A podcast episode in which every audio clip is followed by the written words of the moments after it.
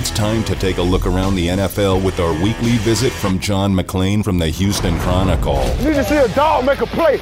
No puppies. I need a dog to make a play. Here on Raider Nation Radio 920. And John McClain joins us now on the phone lines to talk all things NFL. And John, we appreciate you as always. And I want to start things off talking some Al Davis. Tomorrow it'll be 10 years since his passing, October 8, 2011. And of course, that weekend, uh, the Raiders were playing the Houston Texans. They're in Houston, and uh, they won with uh, interception in the end zone. And there was only 10 guys on the field. That was uh, Matt Schaub threw that interception to Michael Huff. And, and well, the rest is history after that. But uh, just what did you think about, or what was going through your mind? that weekend. I believe it was a Saturday when uh, when the news broke that Al had passed away. Well, I knew that Al had been ill, but you know, Al Davis was one of those characters you thought would never die. He's just ageless, and of course that wasn't the case. And you knew it was going to happen eventually. And they they played that game for Al, mm-hmm. and uh, I thought it was very it was a very moving experience. Listening to them talk about it afterward, and, you know, it was the death of an icon, a guy who was who helped make the NFL what it what it is today. He helped make the AFL what it was to be able to get a merger with the NFL in 1970, and certainly an icon. And uh, one time, uh, I used to talk to Al because a lot of times he wouldn't talk to media people. And when I introduced myself to him a long time ago, I had an appreciation for the original AFL when he coached for Sid Gilman, and they lost the first two championship games to the Oilers. And uh, and because I because and I was a kid, but I liked watching the AFL because it was more exciting. They threw the ball a lot. Houston had George Blanda, Billy Cannon, Charlie Hennigan, and Bill Groman, and Charlie Tolar, and they threw the ball all over the place. People almost think of George Blanda as the Raiders' kicker and backup quarterback, and that's why he's in the Hall of Fame. And that's got something to do with it. But Blanda was a hell of a quarterback. George Halas had been hiding him out in Chicago, and the Oilers' first general manager, John Breen, came from the Bears, and he knew where Blanda was hiding, and he knew what kind of talent he had, so they signed him, and uh, the rest was history. And uh, so I used Al used to talk to me about the good old days because he knew I cared about it, and he told me some great stories. And uh, I always appreciate that. And he loves Sid Gilman. The only person I ever saw Al Davis um, really show humility around, almost like he was intimidated, was Sid Gilman. Wow. Sid gave him his choice. Sid's in the Hall of Fame too. People always, and Sid was a head coach and general manager of the Oilers right before I got here. And Al had a great appreciation of what Sid brought to the game, everything about him. And so uh, I'll never forget 1999, I believe it was, when the Browns came back, Q, in their new stadium uh, on Lake Erie. They wanted to show it off. So at the Hall of Fame induction ceremony the night before, they took buses and cars and went down to see it and had a big party on the club level. And I remember going, and they had everybody lined up outside the door to get into the club level, and they had these young people trying to say, Mr. Davis, no, you're over here. Mr. Gilman, I'm sorry, you're Mr. Ditka. Oh, sorry, Mr. Ditka. Trying to get all these great Hall of Famers lined up in the right spot so when they came through the door onto the club level, people could cheer for them and they would announce their name. And Sid Gilman was in a golf cart because he couldn't walk. And I remember all these greats coming over and shaking his hand. And I remember Al being on one knee, uh, talking to Sid so he could get close enough where Sid could hear him. And I thought that is the only person Al Davis would ever get on his knee for. Wow. Yeah, no doubt about that. That's an awesome story right there. We're talking with John McClain from the Houston Chronicle. You can find him on Twitter at McClain underscore on underscore NFL. And and I know, John, uh, we've talked about it many times how much Al contributed to the NFL, how much he contributed to the AFL. I know it's so difficult to kind of narrow it down, but if you would say what his biggest accomplishment was or his biggest contribution was to the game of football, what would you say it would be? Well, he was the commissioner of the American Football League, and when they had the merger, one of the reasons that he didn't like Pete Rozelle, I think Al thought he was going to be the commissioner of the merged league, but of course Pete Rozelle was. But that Al played an instrumental role in that, and of course he put Oakland on the map and uh, he put the black and the silver on the map, and pride and poise board, boys, and just commitment to excellence, and just just win, baby, and so many different things. Winning Super Bowls with different players, giving John Madden. Nobody had a clue who John Madden was when he made him a head coach for the first time when John was in his 30s. And Al could win with different types of players. You know, Kenny Stabler wasn't a mad bomber who threw the ball deep like Daryle Lamonica was or Jim Plunkett could do. And so Al put together different teams that won different ways. And the thing that impressed me the most, I don't know, there's never been an owner who knew as much about football and coaching and scouting like Al did. You know, he ruled everything and he ruled it with an iron fist. I used to love it when the Raiders – were in town in Houston, and Al would be up on the second row where the Raiders executives were, and the media was down front, and you could hear him screaming all the way at the other end of the press box, pounding his fist on the table when the Raiders screwed up. He would get so mad. But nobody, even though there's supposed to be no cheering, no noise in the press box, who was going to walk down there and say, Mr. Davis, could you please keep it down? Nobody. right, no doubt. Oh, that would be great. That uh, man, I'd love to have been around to just check that out and see that firsthand. Uh, again, talking with John McClain from the Houston Chronicle here on unnecessary roughness, and uh, you know we, have heard it so many times, John, that the the league is a better league when the Raiders are better, and there's certain teams, iconic teams that that that stands for. But I mean, when you think about that, I mean, how how how powerful is that for a franchise to be that influential? On the league that when they're better, the league is better. Well, that's a fact, and there's other teams like that, like the Browns. The Browns have suffered so long that the NFL is better when they're better. It was no fun to watch the 49ers dynasty crumble. Now, I love it when the Cowboys are bad, but a lot of people would think the Cowboys need to be good. But the Raiders, the Browns, and the Browns are back, and maybe the Raiders, they got a chance to be four and one here in what start started off as the toughest division in the NFL. Uh, you know, it's it's still weird to think of Las Vegas Raiders, but I'm guessing most of their fans are coming from Oakland and Los Angeles because it's such an easy trip to get there. And of course, they dominated, dominated the Monday night crowd as everybody knew they would. I always thought, kid, and this was a thought in the NFL that it was the Raiders should have gone back to L.A. and the Chargers should have gone to Las Vegas because the Raiders have built-in fan base, uh, not only with just fans from when they were in Oakland, but also when they moved down to L.A. and played in the Coliseum, and they had some some unbelievable fans in that stadium. And so it just, to me, would have made much more sense to do it like that. Yeah, no, I've heard a lot of people say that, and I've actually, John, I've heard people say that the reason that really didn't happen is because since uh, uh, Stan Kroenke was building that stadium, he didn't want there to be as much, you know what I mean, as much as uh, Raider fans as, as Ram fans. Do you think there's anything to that?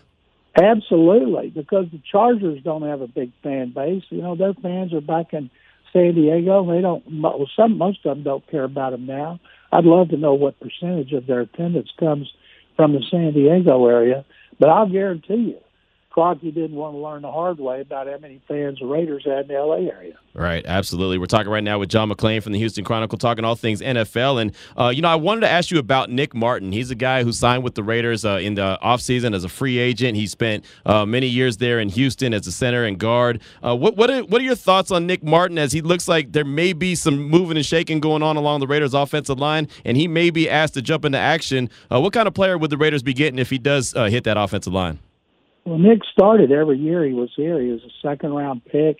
Uh, the only time he didn't start was when he broke his ankle, and that was early in his career. And the Texans' offensive line, they got rid of the coach. They wanted to make changes. They brought in a new center, Justin Britt from Seattle. And uh, I thought when Nick signed with the Raiders, that's going to be a good move from them because uh, Nick's a good guy. He's smart. He's played with a bunch of different guards. He can adjust. He's not going to be overpowering on the run game. He's not quite 300 pounds. You know, his brother Zach Martin, who's a better player, but Nick's a good player and a good guy. And if he gets a chance, I hope he plays well.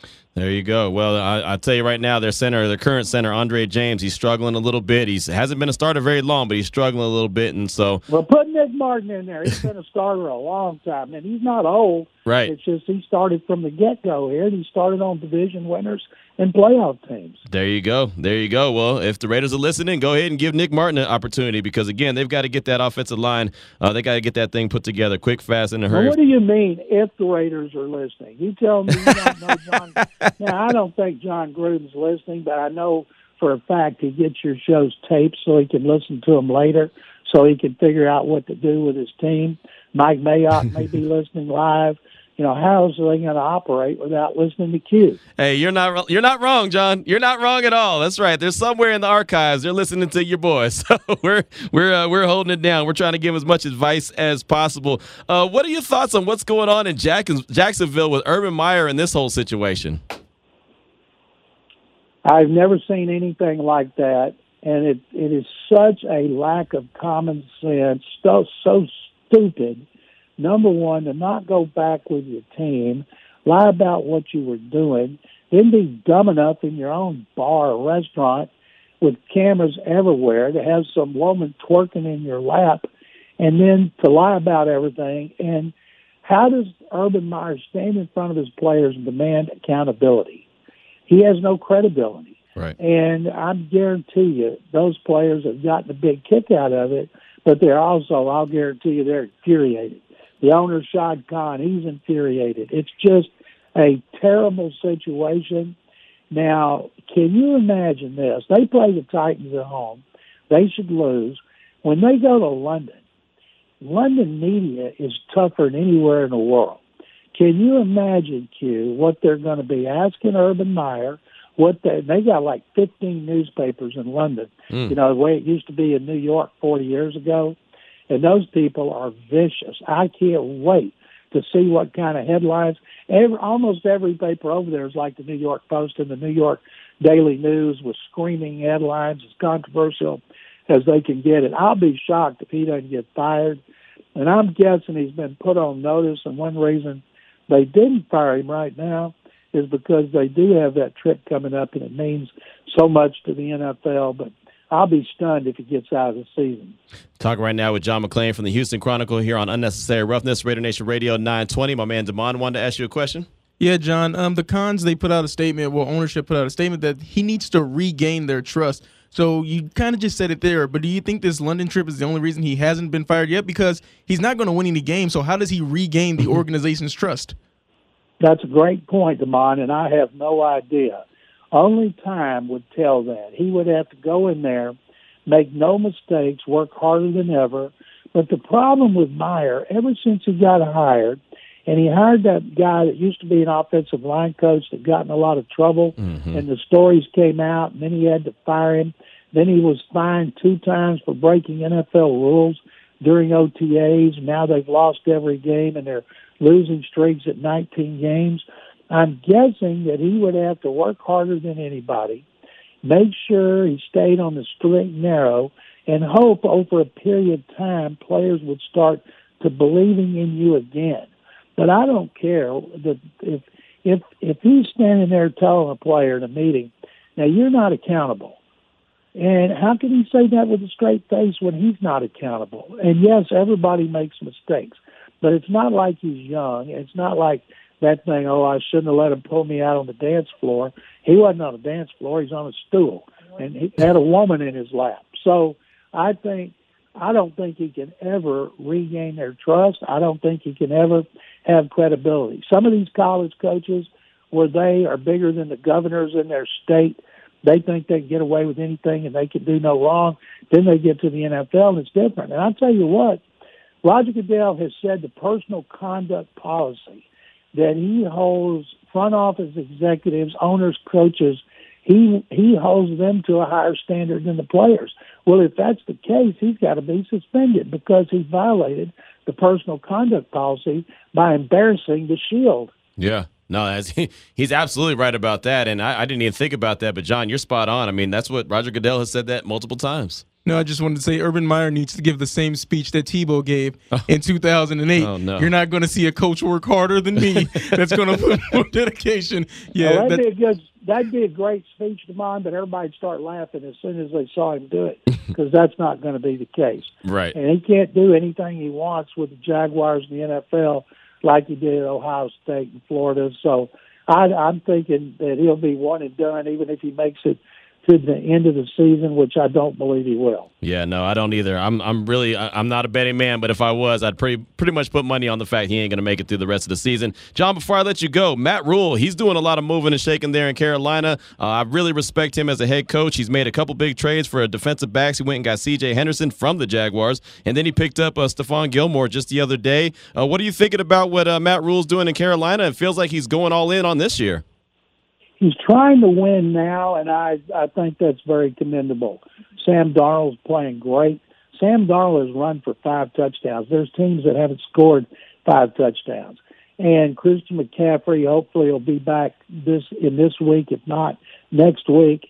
And uh, they think that they got a chance to get in the playoffs. They're not going to beat the Buccaneers to win the division. They could certainly compete for the Saints with the Saints for a wild card berth. But I tell you what, Stephon Gilmore is about to turn 32. He's been on physically unable to perform. I don't know if he's really hurt or if it was a hold in because he didn't get his contract redone. But he wants a big contract, and I don't know any 32 year old cornerbacks who are going to get that. So he might be a one and done there. Where Henderson's a young guy, first round pick a couple of years ago. But hey, they're trying. If it doesn't work, I hope people say, oh, "Okay, they shouldn't have done that." The fact is, they're trying to win, and one reason you try to win is for your fans. Exactly, exactly. I love the fact that he's going out there and he's being aggressive and trying to make some moves, and, and I like what he's done in year two. I mean, it's it's you know his his college career has shown that he's getting it done in three years, but he's he's trying to get it done in, in year two. So uh, I could appreciate that. John, great stuff as always. Texas Sports Nation is where you got all your stuff that you put out. What what do you have coming out that fans should be on the lookout for? No, I've got a column tomorrow about if if uh, Tyrod Taylor's ready in the next week or two. Does he get his job back, or they stick with rookie Davis Mills, who's coming off a terrible game and a forty to nothing loss at Buffalo? Q and Demond, thank you guys very much as always, and I look forward to talking to you next week. Absolutely. Thank you, John. We appreciate you. That's the great John McClain right there from the Houston Chronicle. Uh, one of my favorite guests that we have here on the show each and every week. Uh, man, Hall of Fame voter, just a good dude right there, and he knows so much about the game of football. And uh, Damon, how, how much you love those Al Davis stories at the beginning of the conversation? oh, they were fantastic. He's Man. just like got so much knowledge. Right. You just think like he's been he's been around that long. Right. No no disrespect, but it's just like oh wow. He's like I was talking to Al Davis when I was young, and it's just like wow. Right, right. He starts talking I about the AFL. AFL fan. Yeah. Well, what gets me, what I get excited about, and, and you know it because you're here and you see me in the studio, but everyone listening has no idea. Whenever John says, I remember, and then he starts to tell a story, what do I do? Q gets the pointing at his back, like you know.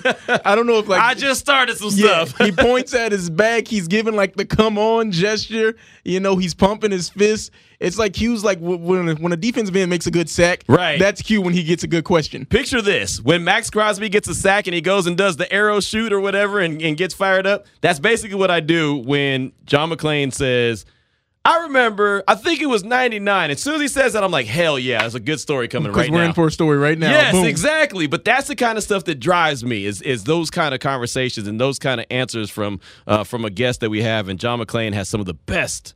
I'm telling you, best stories to tell uh, about the NFL, the AFL, and just the game of football in general. 320 is the time. Many thanks to John McClain right there for joining us. He does it each and every Thursday. Coming up next, got our NFL pick'ems. We got to go through the week that is the upcoming week, week five. We're already in week five of the NFL season. There is games tonight going on. Well, there is a game going on tonight. Seattle and the Rams. Nice NFC West uh, showdown. So me and Damon are going to hustle through our picks, and then we got Ted Nguyen from the Athletic joining us at 3:30. This is Unnecessary Roughness on Raider Nation Radio 920. Give me your best. Hey, Raider Nation, this is Hall of Famer Marcus Allen, and you're listening to Raider Nation Radio 920. hey, Ra- hey, Raider Nation. This is Marcus Allen. You listening to Radio Station 920, Say Raider Nation Radio 920. Raider Nation Radio Station 920. Welcome back to Unnecessary Roughness. Here on Raider Nation Radio 920. I'm gonna have to kick you, you know what, today. Here's your boy Q. Coming up in just a few minutes, we have Ted Nguyen from The Athletic. He'll join us to talk all things offensive line, little film breakdown, talk about what he's seeing from the play early on in the season Alex Leatherwood, what we could expect to see from the play of Brandon Parker, what he's seeing from center Andre James, Kolton Miller, no Richie Incognito, John Simpson. Talk about all that. We'll really focus heavily on the offensive line. Obviously, that's been the the subject of the day so far here on Raider Nation Radio 920. But haven't had very many callers yet today. We've been a very action packed show. So let's go on out to the Raider Nation listener line at 702 365 9200. Let's talk to Fargo Raider. You're up first. What's on your mind this afternoon? Hey, what's up, Q and Damon? Chilling, man, chilling. Hey, I just wanted to say, first of all, uh, I cracked up when uh, McClain said that word twerking, man. About the gentleman saying that word, it just killed me. Yeah, buddy. Yeah. I'm, I, I wanted to actually share a little little tidbit here. I grew up in Santa Maria, California, on the Central Coast, and I went to college right there at uh, Allen Hancock College, where, believe it or not, Madden actually coached there. Nice. You know, and that was one of the greatest surprises I ever got in my life that he coached there, and Al Davis hired him to be the coach of the team that I grew up loving. Um, it was it was awesome to find that out. Also, I just wanted to I just wanted to chime in on the line. I I think as far as uh, Leatherwood going in the guard and Parker being on the outside, I know Parker's been a little shaky at times on that on that tackle position, but being that um, Leatherwood played guard uh, in Alabama, maybe he could help him uh, out out there as the guard to help the tackle. You know, since it's more of a natural position for him. I'm sure they'll still try to develop him into the tackle, but I don't think it's too bad of a move. We're trying to get to the playoffs. We're trying to win games, and Right. I understand that maybe right now it's not the greatest time to try to teach a young player to play a position he hasn't played as much. No, good stuff. Good stuff. And you're you're right. I mean, and that's what it's all about. Jon Gruden's trying to win right now. He's trying to win games right now, and, and that's what that's all that matters. And so he doesn't care. And I think Vic Tafur said it best. He doesn't care where you were drafted. He don't care how much money you're making. He doesn't care what the expectations are, what your actual job title is. Uh, he's just trying to put the right players in position to go win. Is that going to work? I, I mean, that's to be determined. TBD. I don't know, but I can respect him for uh, giving that effort and trying and trying to figure it out because again, and Cassie Soto said it earlier in the show today. She said, "Hey, you, you know, you can go two, three, four more games and then realize that hey, that's not working, and then you might look up and it might be too late." So, as much as I don't think anyone really wants to see drastic changes through four weeks, that's where it's where we are right now as fans, kind of watching watching what they're doing, watching the movement that they're making, and trying to see if they can go ahead and win games. One more quick call we'll get to. Uh, we'll go out to uh, Oakland to the five one zero. Talk to our guy Rich. What's on your mind, my man? Hey, what's going on, Q? Chilling, man, chilling. Yeah, so um, I guess we got the news Leatherwood going to right guard. You know, it is what it is. You know, we got to put the best five out there that we can, and we'll see how he does. Park Brandon Parker got a lot better. You know, he got some snaps in the Pittsburgh game.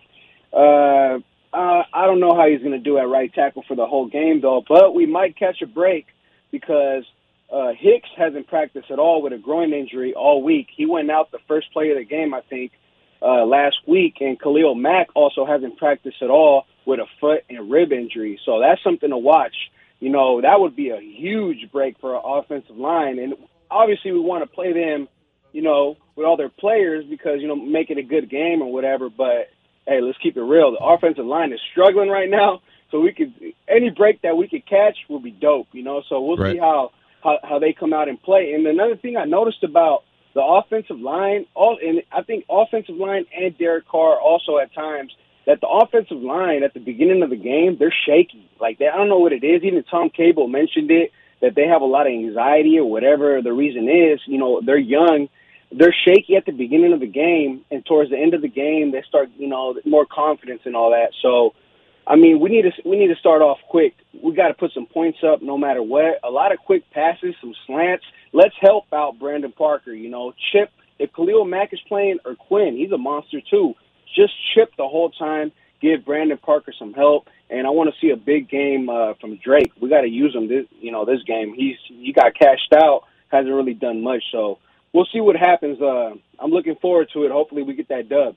Right, no doubt. Thank you for the call, Rich. I do appreciate you. And uh, yeah, man, I mean, there's got to there's got to be something done. Lincoln Kennedy, I played a little soundbite earlier in the show. Uh, Lincoln Kennedy talked about chip in and using tight ends, and that's what they've been doing. But uh, I mean, they, they've got to be able to get it done just on the line itself. You know, they got to be able to make things happen. And you know, Drake, uh, he's been disappointing as far as I'm concerned. He's been really disappointing. Uh, I thought he was signed to be a good one-two punch with Jacobs, and of course, Jacobs missed a couple games, but uh, all in all, man, he's just he hasn't been running between the tackles very well. Uh, he's been catching the ball backfield, but he hasn't really been hitting the holes, and he hasn't been blocking very well either. And so I think that that's the reason why Peyton Barber was needed so much, and now Peyton Barber's out uh, with the toe injury. So there's that. So thank you so much for that uh, that call, my man. I do appreciate you.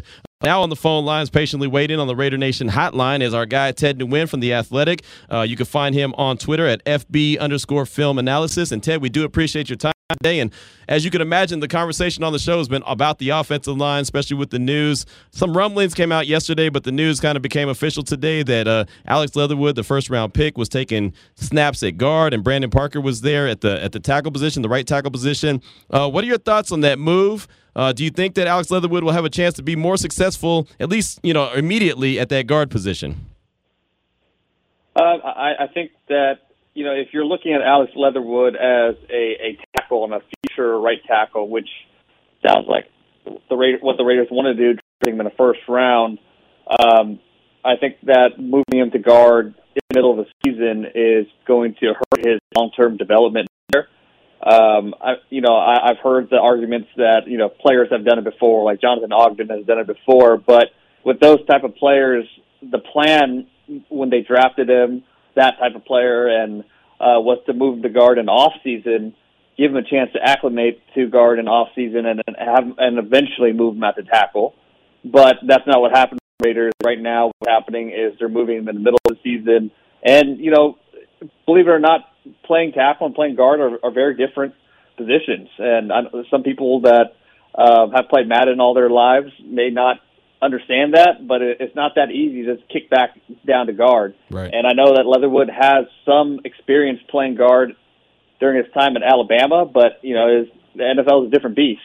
And you know, after struggling to learn some of the techniques and things that he needs to learn at tackle, uh, being asked to just kick down to guard uh, is, is going to be difficult for him. And you know, who, who knows? He might play well, but you know, I, I think that just generally looking at it, it it's not going to be an easy ask for him. Um, but I do believe that Brandon Parker can be an upgrade at the right tackle position now. Um, you know, I, I thought Brandon Parker had a couple really good games last season at right tackle before he started regressing when he uh, I know when he he had a couple of good games playing left tackle and then he regressed when he went back to right tackle uh, last season. So you know, hopefully with more time to prepare and another off season with Tom Cable, he's he's more prepared for his um, I think maybe second or third opportunity at Yeah. at the, you know the starting lineup. Yeah, no, he's had multiple opportunities. Maybe this is the time it clicks. I know he came into uh, the game against Pittsburgh and played a half of the game and, and did did fairly well, I thought, but he wasn't going up against T.J. Watt. He was out of the game, so uh, you got to kind of take that for what it's worth. Uh, let me ask you this about Alex Leatherwood, because Lincoln Kennedy, uh, he was on the air here talking about uh, he goes to the strength too much, the strength move. That that was one of his biggest issues. Where if you just try to overpower the the defensive defensive lineman every time, they're going to beat you. They're going to use your strength against you. Is that what you're seeing from Leatherwood on film as well? Um, I, I think it's mostly with his hand usage, um, and you know that was a problem for him at Alabama, and it's you know it looked like he was getting a little bit better during the preseason, but he wasn't going against real pass rushers, you know NFL starter type of pass rushers in the preseason. Uh, so obviously the speed of the game is a lot different when you're facing against guys like T.J. Watt um, and Joey Bosa, and we saw that in uh, on the one of the first pressures that Bosa had against him, where Leatherwood tried to put his outside hand uh, too close on the inside towards Bosa's chest. Bosa was able to just expose that and, and knock it away and get the edge on him. Um, and, and you know he he is a developmental type of tackle, uh, so I think the Raiders knew it was going to take some time to um, get him acclimated, but I don't think they expected him to struggle this badly. And it, it's tough when you are a team that's competing for the playoffs and uh, you know possibly trying to win a championship, and you're trying to develop a young player that that is that far behind, which is why I, you know, I, I see why they made the move.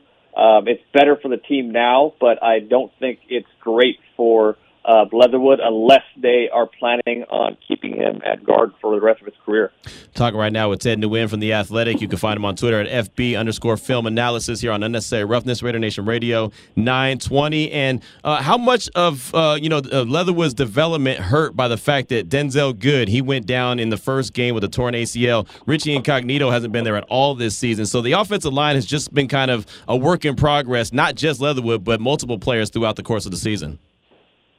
Yeah, it, it's difficult when you don't have a veteran next to you who could help you, and you know, it's you know, I, I think with some of the technical problems, the having a veteran next to you is not really going to help you too much. But mm-hmm. from a confidence standpoint, and uh, it, it just helps to have somebody next to you that knows exactly what they're doing, and it could kind of quiet his mind a little bit. Um, but you know, uh, it, it's hard to say that if he had a veteran next to him, he'd be uh, significantly better, played better than uh, what he's what he's shown so far in the first four games.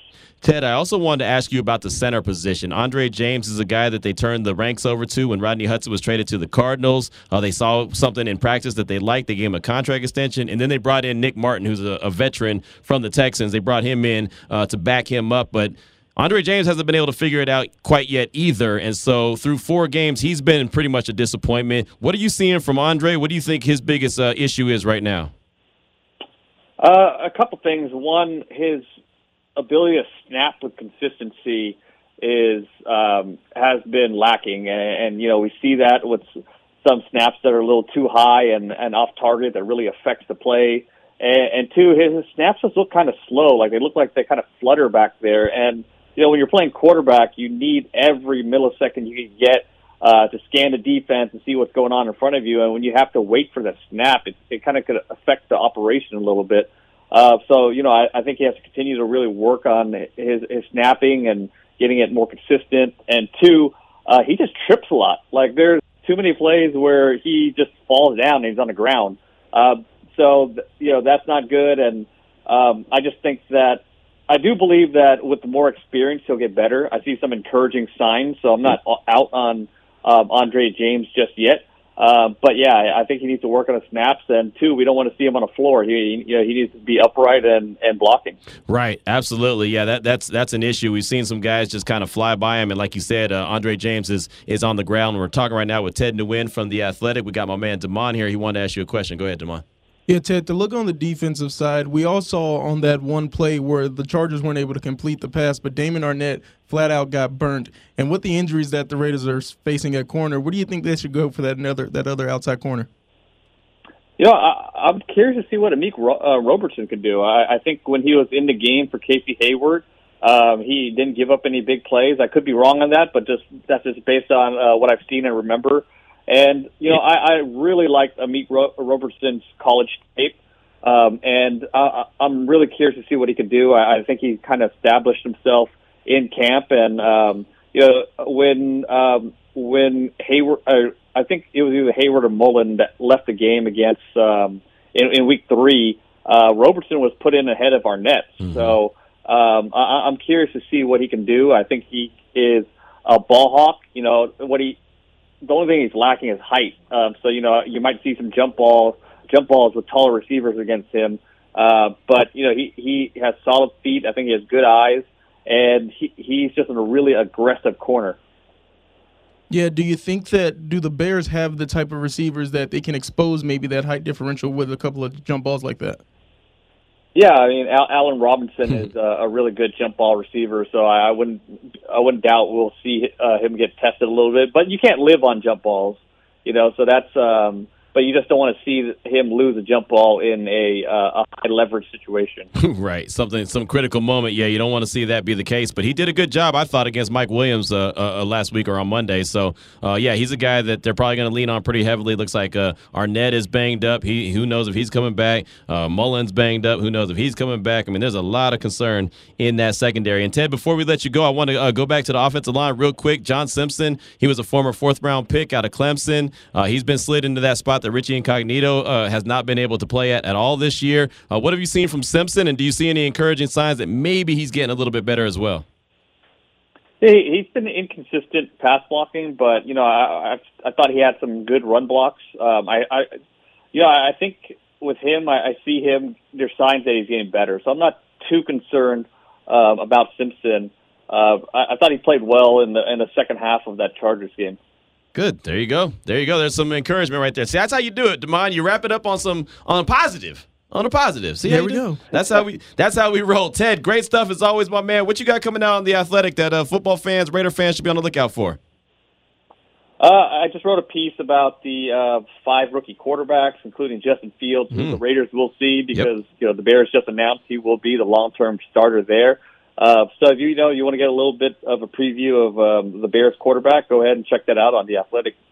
There you go, and that's called a tease in this business. Look at that, man. We ended on a positive and a great tease. Ted, uh, the professional as always, my man. Appreciate your time, and uh, we'll talk to you soon. No problem. Thanks for having me on. No doubt about it. There he goes. Ted Nguyen from The Athletic on Twitter at FB underscore film analysis. And uh, yeah, does a really good job breaking down film. And you like that, man. We just gave you a radio tutorial. You know, we just kind of ended the interview on a high note, on a positive, and then boom, hit you with a nice tease. There you go. I was going to ask him about Justin Fields coming to Allegiant Stadium, but since he wrote about it, it's one of those.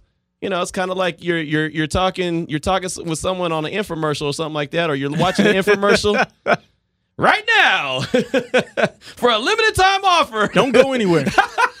exactly, exactly. Three forty Because one. not is the only time. is he going to tell you about Justin Fields, the other four rookie QBs that are also starting. See, there you Man. go. There it is. That's how we do it. That's how we do it. 341. That's the time. When we come back, we'll give our NFL picks for the week. Of course, the Rams and the Seahawks kick things off week five of the NFL season. Plus, we got a couple more minutes that we should be able to squeeze in a call or two. We're going to hustle through these picks. It's unnecessary roughness here on Raider Nation Radio 920. It's unnecessary roughness. The judge, Lester Hayes, joining us now. That's why Q, of course, our team kept winning. Kept winning, Q, because of our training. You got to put in the work and the time and the perseverance and the patience to train your body and train your brain. Welcome back to Unnecessary Roughness. Unnecessary roughness. Here on Raider Nation Radio 920. Here's your boy Q. We are going to train our bodies. We're going to train our brains. It's unnecessary roughness. Raider Nation Radio 920. Little OutKast right there. Little bombs over Baghdad. Isn't that one of the dopest beats ever? It is, man. I love this beat. Every time I hear this, so you're watching the movie How High? Yeah, a yeah, real seen it. good classic. Yeah, is yeah, like yeah. a little montage song. you know, the boys are really going to get their act together. Right. We're going to get into our uh, NFL picks in just a second, but I did want to hit the Salmon Ash text line real quick 69187 keyword R&R. My man Don said, Everyone knows Erykah Badu changes cats. They all went weirdo after Old Girl. I, I'm not going to deny that. Andre 3000 just went a whole different direction after Erykah Badu. I was very disappointed by that. Because Erykah Badu is very talented, but she's got some she's got some tendencies, man. she make should make you do some crazy things. As water usually does. All right. 347 is the time. Quickly, we're gonna hustle through our NFL picks for the week. Damon, I went 11 and 5 in week four. My overall record is 45 and 20. How'd you do? Eight and eight. And what's your overall record? 39 and 27. That's Yep. not bad. That's Uh-huh. not bad. Hanging in there. Yeah, you're hanging in there. Not bad. Not bad. If I have one bad week, and I guarantee you, I will. It's on the way. Don't worry. You'll be right back in it. Just hope you don't have that same bad week. Yeah. then The- you're in the- trouble. The, week I'm like, I'm gonna just pick every pick he get. yeah, and that'll be the worst one. All right, let's go ahead and kick things off. We'll go through this real quick, fast, and in a hurry. Tonight, Thursday night football, the Rams at the Seattle Seahawks. And before we get into that, I do want you to know Clay Baker from the Morning Tailgate will be at Chickies and Pete's tonight for Thursday night football. So go enjoy and hang out with Clay Baker from the Morning Tailgate. He'll be there from about 5 to 8 o'clock. And he'll be calling in to Vinny's show in just a little while to let you know he's there. But brand new hot spot here in town. Chickies and Pete's, great sports bar. Got that East Coast feel right here in Las Vegas. My man Clay Baker will be out there locked and loaded with a bunch of prizes, having a good time. Go check him out Thursday night football action kicking off week five. All right. Rams Seattle. Who you got? the Rams. I got the Seahawks. I've been rolling with the Seahawks all season long. This is a tough one for them.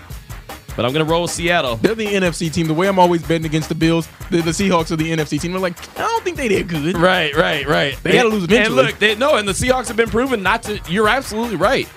I just think that maybe they got right last week against San Francisco, so I'm going to roll with the Seattle Seahawks. Sunday morning, the Jets at ATL, the Falcons. Who you got? I'm gonna give Matty Ice one more try. All right, I I need, I, and I also just need to lose. I got the ATL as well. Also, Sunday morning. How about this one? Oh, and that uh, New York ATL game, by the way, that was in London, and Calvin Ridley's not playing.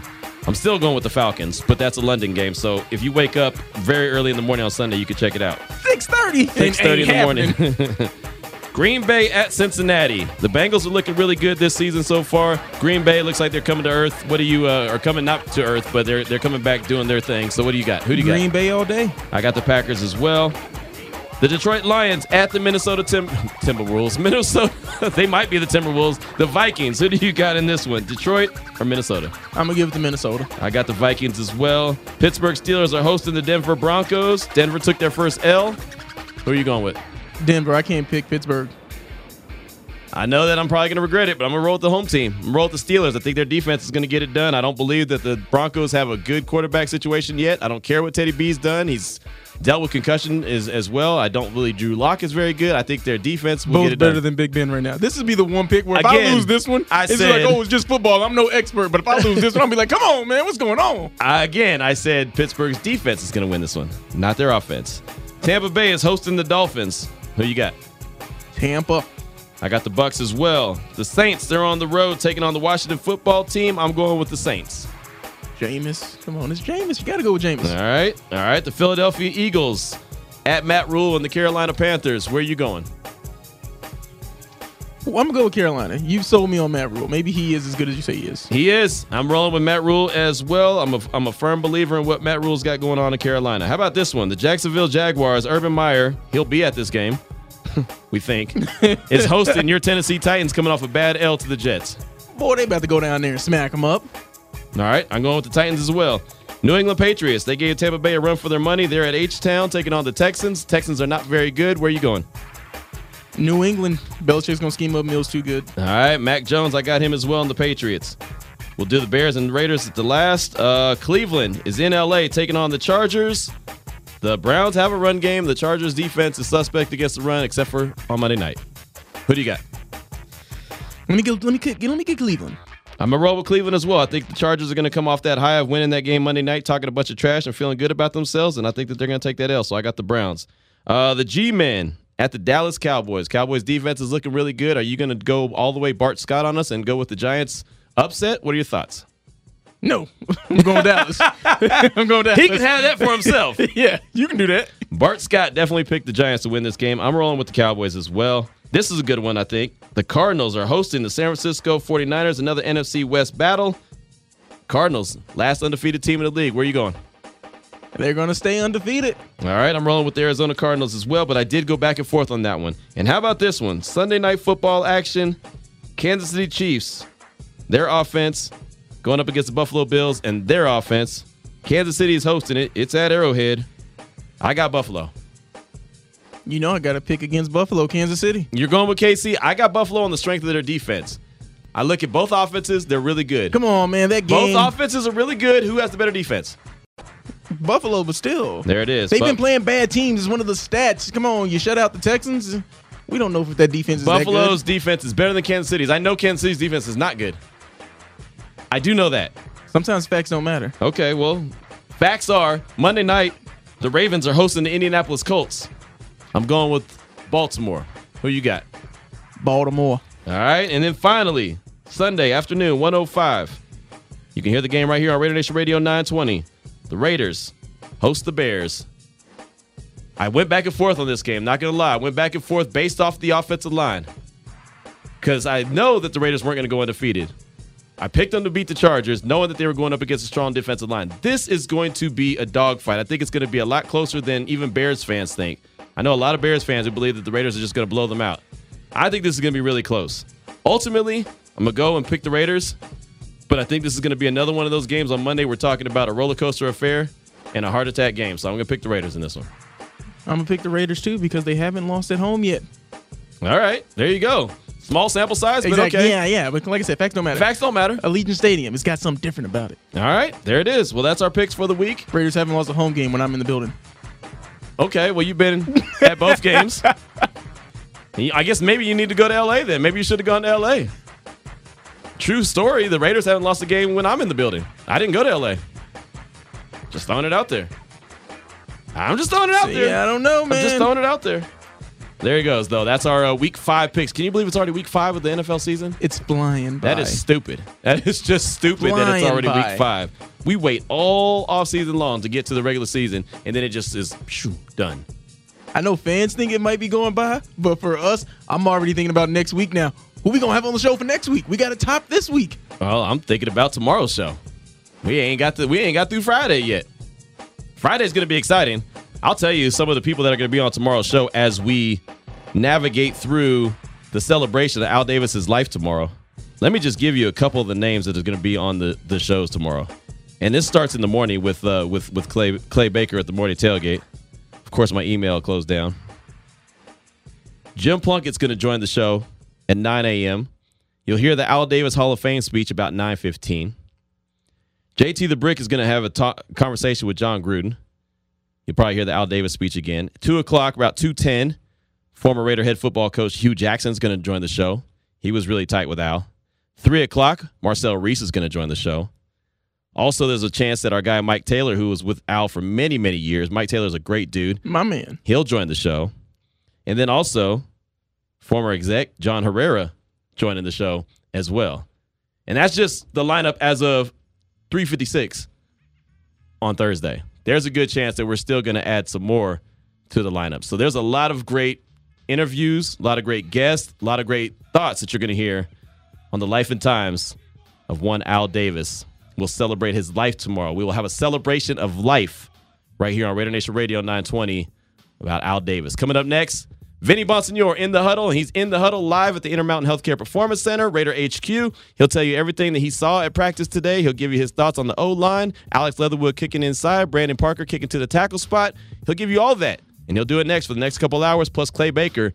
Chickies and Pete's inside the Sahara Las Vegas. He'll be there for Thursday night football. Have a great evening. We'll talk to you tomorrow. Holla at your boy when you see him in the streets. It's Raider Nation Radio 920.